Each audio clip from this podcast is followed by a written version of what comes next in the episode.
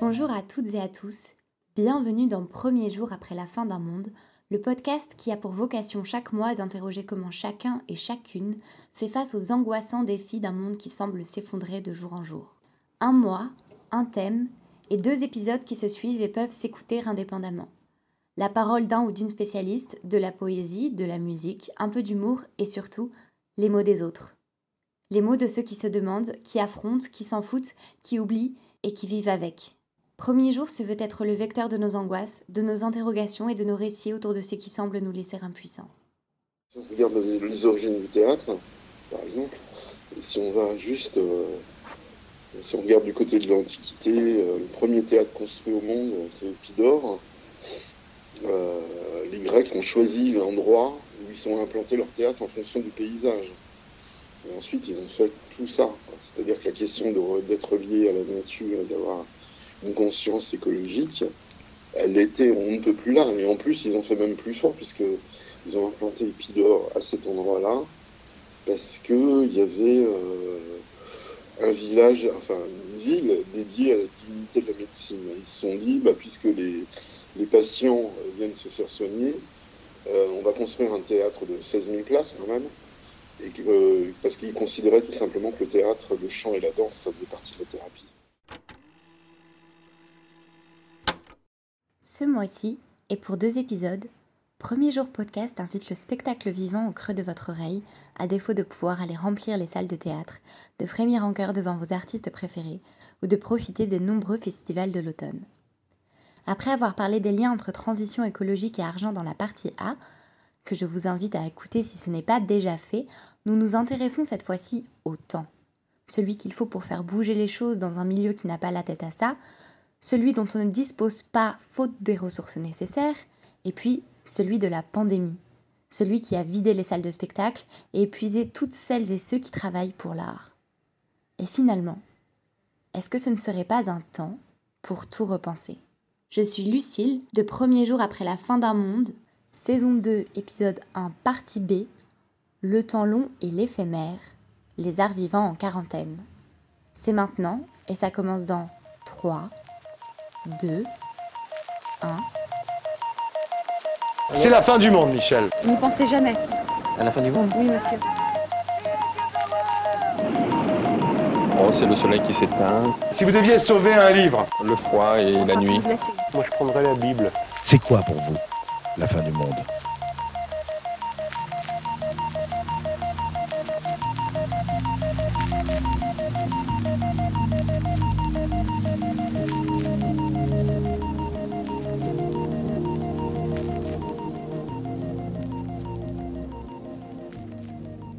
Cette deuxième partie d'épisode, Valentine et moi retrouvons Margot Lallier et Robin Ducancel, cofondateurs d'Arviva avec sept autres professionnels du spectacle vivant.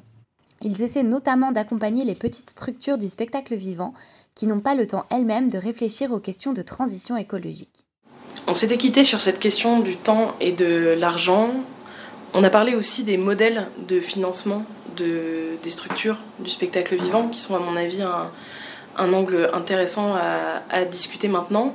Ce sont des structures qui dépendent à la fois euh, de financement privé et de financement public, mais qui ont un fonctionnement euh, privé. C'est-à-dire que ce sont majoritairement des associations, on en avait parlé, mais qui portent euh, des projets entrepreneuriaux. En fait, ce sont de petites entreprises et qui donc ont des problématiques de ressources humaines et de financement qui sont a fortiori les mêmes que celles du, du, milieu de l'entreprise. Et donc, dans ces mini, euh, micro-organisations, hein, où il y a très peu de, de, salariés, euh, évidemment, dans les grandes structures euh, subventionnées comme l'Opéra de Paris ou la Philharmonie de Paris, on ne parle pas des mêmes échelles, mais en tout cas, dans, dans nos adhérents qui sont majoritairement quand même des indépendants et des, des, petites salles, de plus en plus de, de grandes structures adhèrent, mais enfin, on, on, représente quand même beaucoup d'initiatives à petite taille. Et euh, nous n'avons pas en interne les moyens de temps et donc d'argent pour euh, faire de l'écologie une euh, priorité au quotidien. Par exemple, on parlait la dernière fois des décors. Ça prend beaucoup moins de temps d'aller acheter trois coussins beige à Leroy Merlin que de faire le tour de son carnet d'adresses pour savoir quelle compagnie a dans son stock de décor trois coussins beige qui soient en plus en lin euh, fabriqué dans les Vosges et teint mm. euh, euh, à Marseille et pas à Casablanca. Ce qui est le cas aujourd'hui. Hein. La, teinture du lin se fait au Maroc, c'est pas du, c'est un, un, fait mm, mm. avéré. Y compris quand vous achetez du lin made in France. Hein. En général, c'est fabriqué en France et, teint ailleurs. C'est pour ça que je donne cet exemple. Donc la question du temps et de l'argent, elle est, elle est fondamentale. C'est-à-dire que l'urgence, elle est là, mais on est en retard. On est en retard parce qu'on court après le temps. Et pourquoi on court après le temps? Parce qu'on n'a pas les moyens d'avoir plus de temps, puisqu'aujourd'hui, euh, cette maxime universellement reconnue, le temps c'est de l'argent, elle prend du sens euh, dans la question de l'écologie. Le décalage entre la volonté et la pratique est souligné par Raymond Sarti, scénographe engagé dès le début des années 2000 pour l'environnement, qui a travaillé avec de nombreux secteurs du spectacle vivant. Marion, de premier jour après la fin d'un monde, a recueilli son témoignage. bah, c'est beaucoup de choses en même temps parce que c'est pas c'est euh, aussi euh, une question économique parce qu'aujourd'hui les matériaux euh, soi-disant bio qui sont fabriqués enfin c'est pas soi-disant les matériaux bio qui sont fabriqués destinés sont chers. Donc ça veut dire qui peut se payer ça? Donc ça veut dire que les budgets bah, les budgets déjà vu la crise économique vu, vu, tout ça les budgets sont en train de diminuer quoi tout ce qui est scénographie un peu partout. Ça veut dire qu'on a, on se retrouve avec des matériaux bio qui coûtent très cher et dont de toute façon à terme il faudra aussi les infuger. Donc ils ne seront plus bio, ciment aussi là. Donc en gros c'est comme si, euh, allez je vais faire une petite caricature, c'est comme si on mangeait bio et on roulait en 4x4. Mhm. petite incohérence. On en est là. Hein. Après, après il y a il y a plein de gens qui travaillent là-dessus, la réserve des arts, il y a plein de choses. J'ai entendu encore dernièrement qu'il y avait un tournage à Mulhouse qui avait fait, qui s'était fait, un tournage de film, qui s'était fait uniquement avec du matériel de récupération, y compris les matériels techniques. Donc euh, ça travaille. Mais euh, le delta de tout ça, euh, en fait c'est à plein de niveaux que ça intervient. C'est-à-dire qu'aujourd'hui même tourner, faire des tournées internationales, bah, on pourrait dire, bah, tiens, le transport de tout ça, ça coûte très cher. Euh, c'est, euh, ça atteint l'empreinte carbone aussi. Voilà, quand on fait déplacer des gens, des décors. La problématique des tournées est également évoquée par Robin et Margot. Il faut aussi dire que les... le spectacle vivant, ce sont beaucoup de structures et d'acteurs qui sont fragiles. Fragiles et donc euh, qui priorisent le développement de, euh, de leurs actions, de leurs projets artistiques, etc. Et qu'effectivement, euh, organiser une tournée très concrètement euh, d'un orchestre à l'étranger ne prenant que le train, ça demande beaucoup plus de temps que si cet orchestre prenait l'avion. Donc ça veut dire que cette, ça coûtera à cet orchestre plus d'argent et que pour un certain nombre de concerts, il faudra que cette tournée dure peut-être une fois et demie plus longtemps. C'est vrai, que la question des tournées, euh, c'est une, vraie problématique euh, pour le spectacle vivant et euh, évidemment pour l'écologie. Robin disait très justement que en prenant le train, par exemple dans une tournée européenne à petite échelle, mettons l'Allemagne, l'Autriche, etc., les artistes, si le choix du train est opéré, vont passer parfois une journée, une journée et demie dans des moments de transport. Il faut avoir en tête que ces journées ne sont pas rémunérées. C'est-à-dire que les artistes sur ces jours-là, ne perçoivent pas de salaire. Et donc c'est quelque part aussi du temps de perdu pour un système euh, euh, qui, est euh, le, système de, l'indépendance et de l'intermittence du spectacle en, France. Et donc voilà, c'est, dans les années 80, là on, peut revenir un peu en arrière dans l'histoire, dans une période de faste et de, grands budgets de la culture, qui, qui, sont l'histoire hein, des financements publics de la culture en France, on payait les jours, ce qu'on appelle les jours off c'est-à-dire les, jours de trajet, les jours de pause. Il y avait un salaire pour les mhm. artistes. Aujourd'hui, c'est impensable. On n'a plus du tout les moyens de faire ça. Et donc, évidemment, euh, la logique simple de production, elle va nous amener à, être dans une forme de rentabilité immédiate du temps. Et donc, euh, évidemment, de prendre l'avion, euh, etc. Un des engagements forts d'Arviva, par exemple, ce serait de généraliser le fait de ne pas prendre l'avion pour des trajets de moins de 1000 km et de bannir, interdire complètement les hum, trajets, de, les vols intérieurs. Par exemple, on a un de nos membres abonnés qui fait partie des membres fondateurs aussi, la POP, qui a une, une charte écologique très poussée et qui est en train de mettre ces dispositifs en place, c'est-à-dire de même refuser l'accueil d'artistes qui, enfin, refuser la prise en charge des déplacements des compagnies qui souhaiteraient prendre l'avion pour des trajets de moins de 1000 km. Pour Raymond Sarti, la question du temps dans le spectacle vivant, c'est aussi savoir l'adapter aux nouveaux moyens éco-responsables. Les ingénieurs sont en train de travailler là-dessus. On utilisait des, bah, toutes les énergies nouvelles, quoi, c'est-à-dire l'éolien, le solaire, enfin toutes, pas toutes, bien sûr, on va en choisir, mais on va choisir euh, ce qui est capable, et puis surtout se dire, bah, avec, euh, si on sait produire tant d'énergie euh, en autonomie complète, eh ben, on va faire des spectacles qui seront calqués sur ça. C'est-à-dire qu'on ne pourra pas faire des spectacles de 9 heures, parce que de toute façon, on n'aura pas 9 heures d'énergie. Donc, euh, on aura peut-être 3 heures, 4 heures. Donc, c'est aussi redimensionner tout ça, quoi c'est plus on fait comme euh, si de rien n'était à tous les niveaux, c'est on essaye de se remettre au diapason des lieux que l'on traverse et que a choisi. Ce reconfinement, c'est le coup de grâce pour la culture. Tu crois? Mais ils vont quand même recevoir pas mal d'aide. Ok, mais c'est une marque de mépris, je trouve, et un mois d'interruption après l'année que le secteur vient de subir, ça va être dévastateur. C'est vrai, moi je m'inquiète surtout des conséquences sur la société.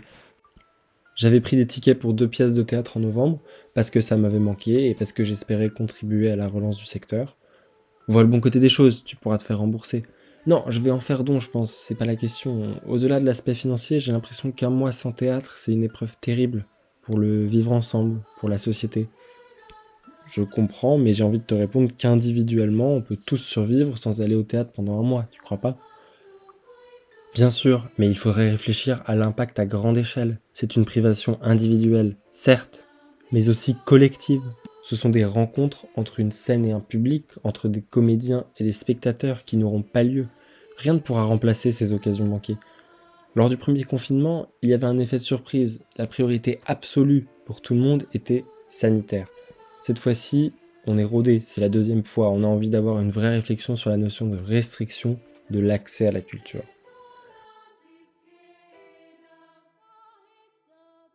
Donc là, ce que j'entends, ce n'est pas seulement le désespoir d'un privilégié qui ne pourra pas aller au théâtre en novembre, privé de son petit divertissement pendant le mois le plus pourri de l'année.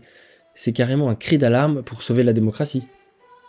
Bon, dit comme ça, oui, ça paraît ridicule, mais ce que j'essaie de te montrer, c'est que cette crise sanitaire, elle est en train d'achever la transformation du secteur culturel en une industrie dont la seule finalité est de faire du profit. C'est d'ailleurs la seule chose que le gouvernement surveille de près, regarde, les pertes de l'industrie culturelle. Quand la culture est censurée, chaque citoyen subit un préjudice intellectuel et émotionnel irréversible, et qui ne se compte pas en euros. Ouais, à t'entendre, c'est le retour direct à l'état sauvage. Mais c'est exactement ça, ou en tout cas, c'est l'issue à long terme. Le théâtre, c'est un combat simulé. S'il est interdit, il devient réel. Oui, oui, oui, la catharsis, euh, tout ça, quoi. Enfin, je le connais. Au fond, je suis d'accord avec toi. J'essaie juste de nuancer tes propos alarmistes sur les conséquences d'un accès certes restreint à la culture pendant plusieurs semaines, mais pas total non plus. Il reste la musique, les films, les livres, les expos en ligne. Mais bien sûr, d'ailleurs, les citoyens ne sont privés que du spectacle vivant. Concerts, théâtre, opéra, danse, etc. Mais c'est ce qui m'inquiète le plus. Cette forme d'art a malheureusement été trustée par une classe dominante déjà extrêmement dotée en capital culturel. Elle est d'ailleurs l'exutoire de beaucoup de leurs névroses. Absolument, là je suis d'accord avec toi, la culture n'est pas un supplément d'âme réservé à des privilégiés. Bon allez, encore quelques semaines et l'on pourra retourner soigner notre schizophrénie dans les salles de spectacle.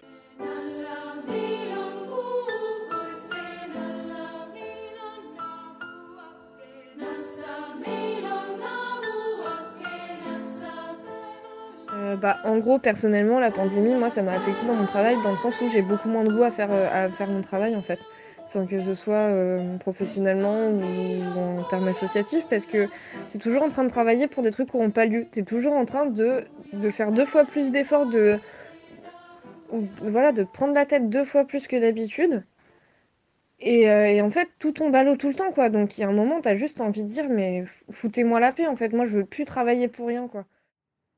Le spectacle vivant doit aussi s'adapter au temps de la pandémie et des scènes closes. Pour cet épisode, j'ai été demander à mon amie Alice, qui travaille pour un ensemble vocal et un orchestre avant, comment elle vivait cette période. Le truc, c'est que vraiment depuis mars, on vit avec l'idée qu'un concert peut ne pas se faire. Et du coup, en fait, euh, tu es toujours en train de te demander si tu travailles pour quelque chose ou pour rien, quoi. Tu es toujours en train de te dire que, euh, ce que tout ce que tu fais, ça va être annulé, quoi. Enfin, tu prends des billets de train en disant bon, bah, de toute façon, en fait, tu vas les annuler la semaine d'après.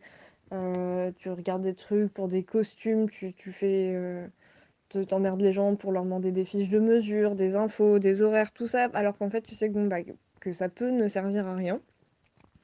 Euh, ensuite, bah, tu tous les trucs, du coup, c'est un gros casse-tête de, de logistique. déjà sur le plateau, donc comment est-ce que tu fais tenir tout le monde?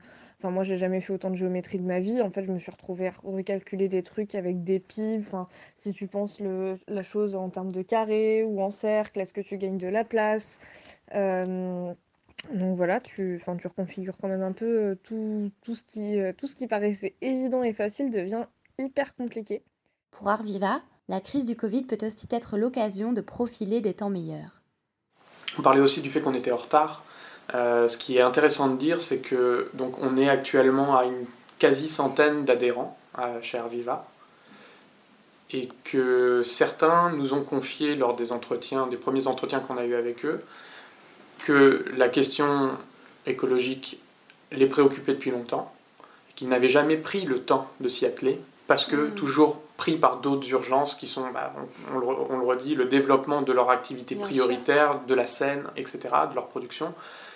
Et un point positif de la crise du coronavirus, c'est que certains euh, ont eu un peu plus de temps que d'habitude et se sont enfin attelés à la question qui a coïncidé avec la création en plus d'Arviva, ce qui fait qu'on s'est retrouvé là, euh, un certain nombre d'acteurs, à pouvoir enfin passer le pas et, s'y mettre.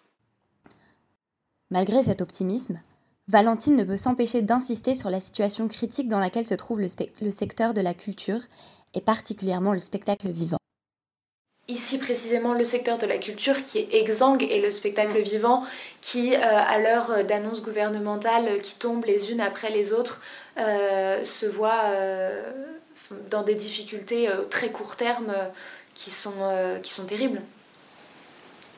Je crois qu'il faut prendre un tout petit peu de recul à cet endroit-là, en tout cas en ce qui concerne la crise du Covid et euh, l'écologie, euh, la priorité c'est la santé. Voilà. Et, euh, et donc ça c'est assez éprouvant aussi de te demander putain est-ce que enfin je me bats pour faire un truc mais est-ce que ce truc en plus il est pas dangereux quoi? Alors tu dis que tu respectes les règles que normalement ça devrait aller mais tu te dis toujours ouais mais en fait même si j'ai respecté les règles est-ce que par on ne sait quel moyen certaines personnes seraient pas contaminées. Donc là tu t'imagines que tu peux envoyer des gens à l'hosto. Tu, tu, te dis mais en fait moi je veux pas je veux pas faire enfin moi je, je, suis pas pompier je suis pas enfin moi je, je, travaille dans le spectacle quoi. Moi mon but c'est de créer c'est de faire de l'art c'est enfin je suis pas censée faire prendre de risques aux gens quoi.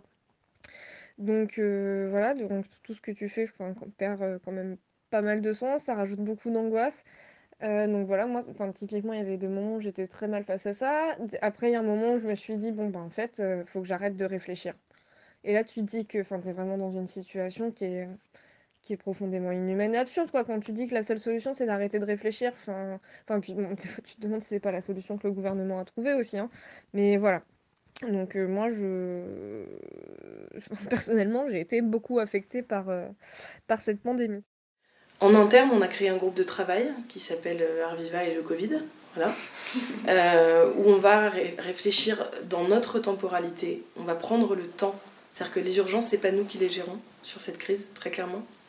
Par contre, on prend le temps de réfléchir à nos pratiques et à ce que ça implique. Si les artistes doivent à court terme porter un masque, y compris sur scène, quel type de masque? Euh, Si on met des masques en tissu, alors à qui incombe le lavage? Enfin, ça pose tout un tas de questions euh, extrêmement importantes pour lesquelles nous souhaitons pouvoir très bientôt faire des préconisations au secteur. C'est-à-dire de pourquoi pas mutualiser encore l'achat groupé de masques avec des tissus français Ecotex, Ecotex, euh, qui, euh, qui sont euh, pas fabriqués par des enfants pakistanais, par exemple, mm. ça pourrait être une, une bonne idée, et qui ne sont pas traités au dioxyde d'argent comme les masques qui ont été distribués à l'éducation nationale. voilà, c'est ça, c'est ça sur quoi on travaille en ce moment, mais dans une temporalité qui n'est pas celle de l'urgence de, de la santé, c'est pas notre mission. Mais par contre, évidemment, il faut trouver des solutions.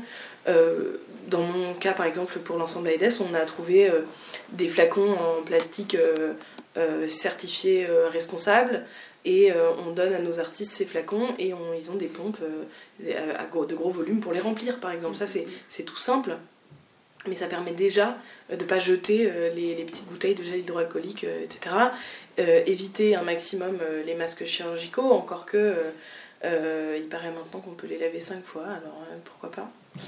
Voilà, en tout cas, la, réflexion. Euh, il est évident que la crise du Covid est une crise avant tout écologique et, presque avant d'être sanitaire, ça c'est évident, mais c'est un sujet qui nous dépasse et on n'est pas ni scientifique ni expert de ces questions-là.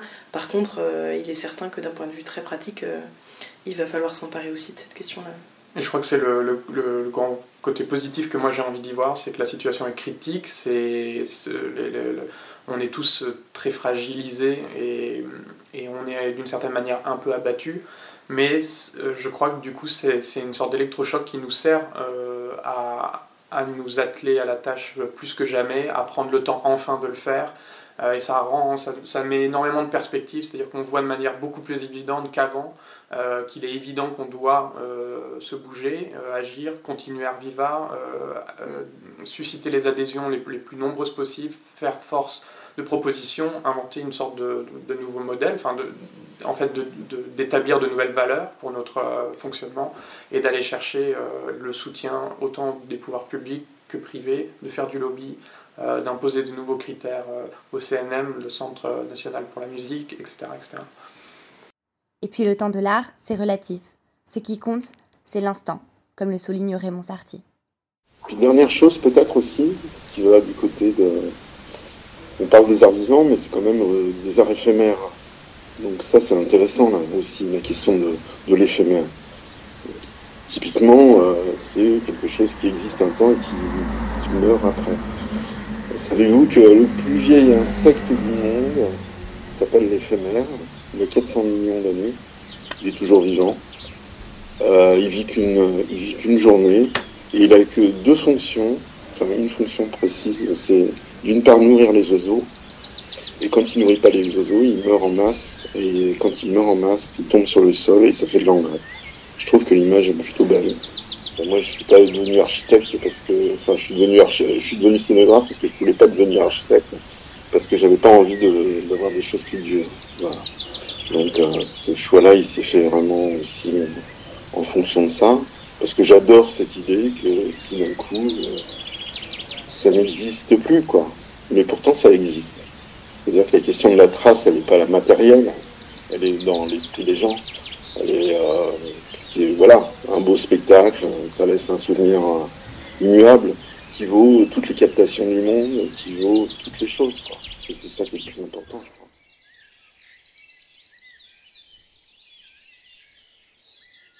Premier jour après la fin d'un monde, c'est fini pour aujourd'hui.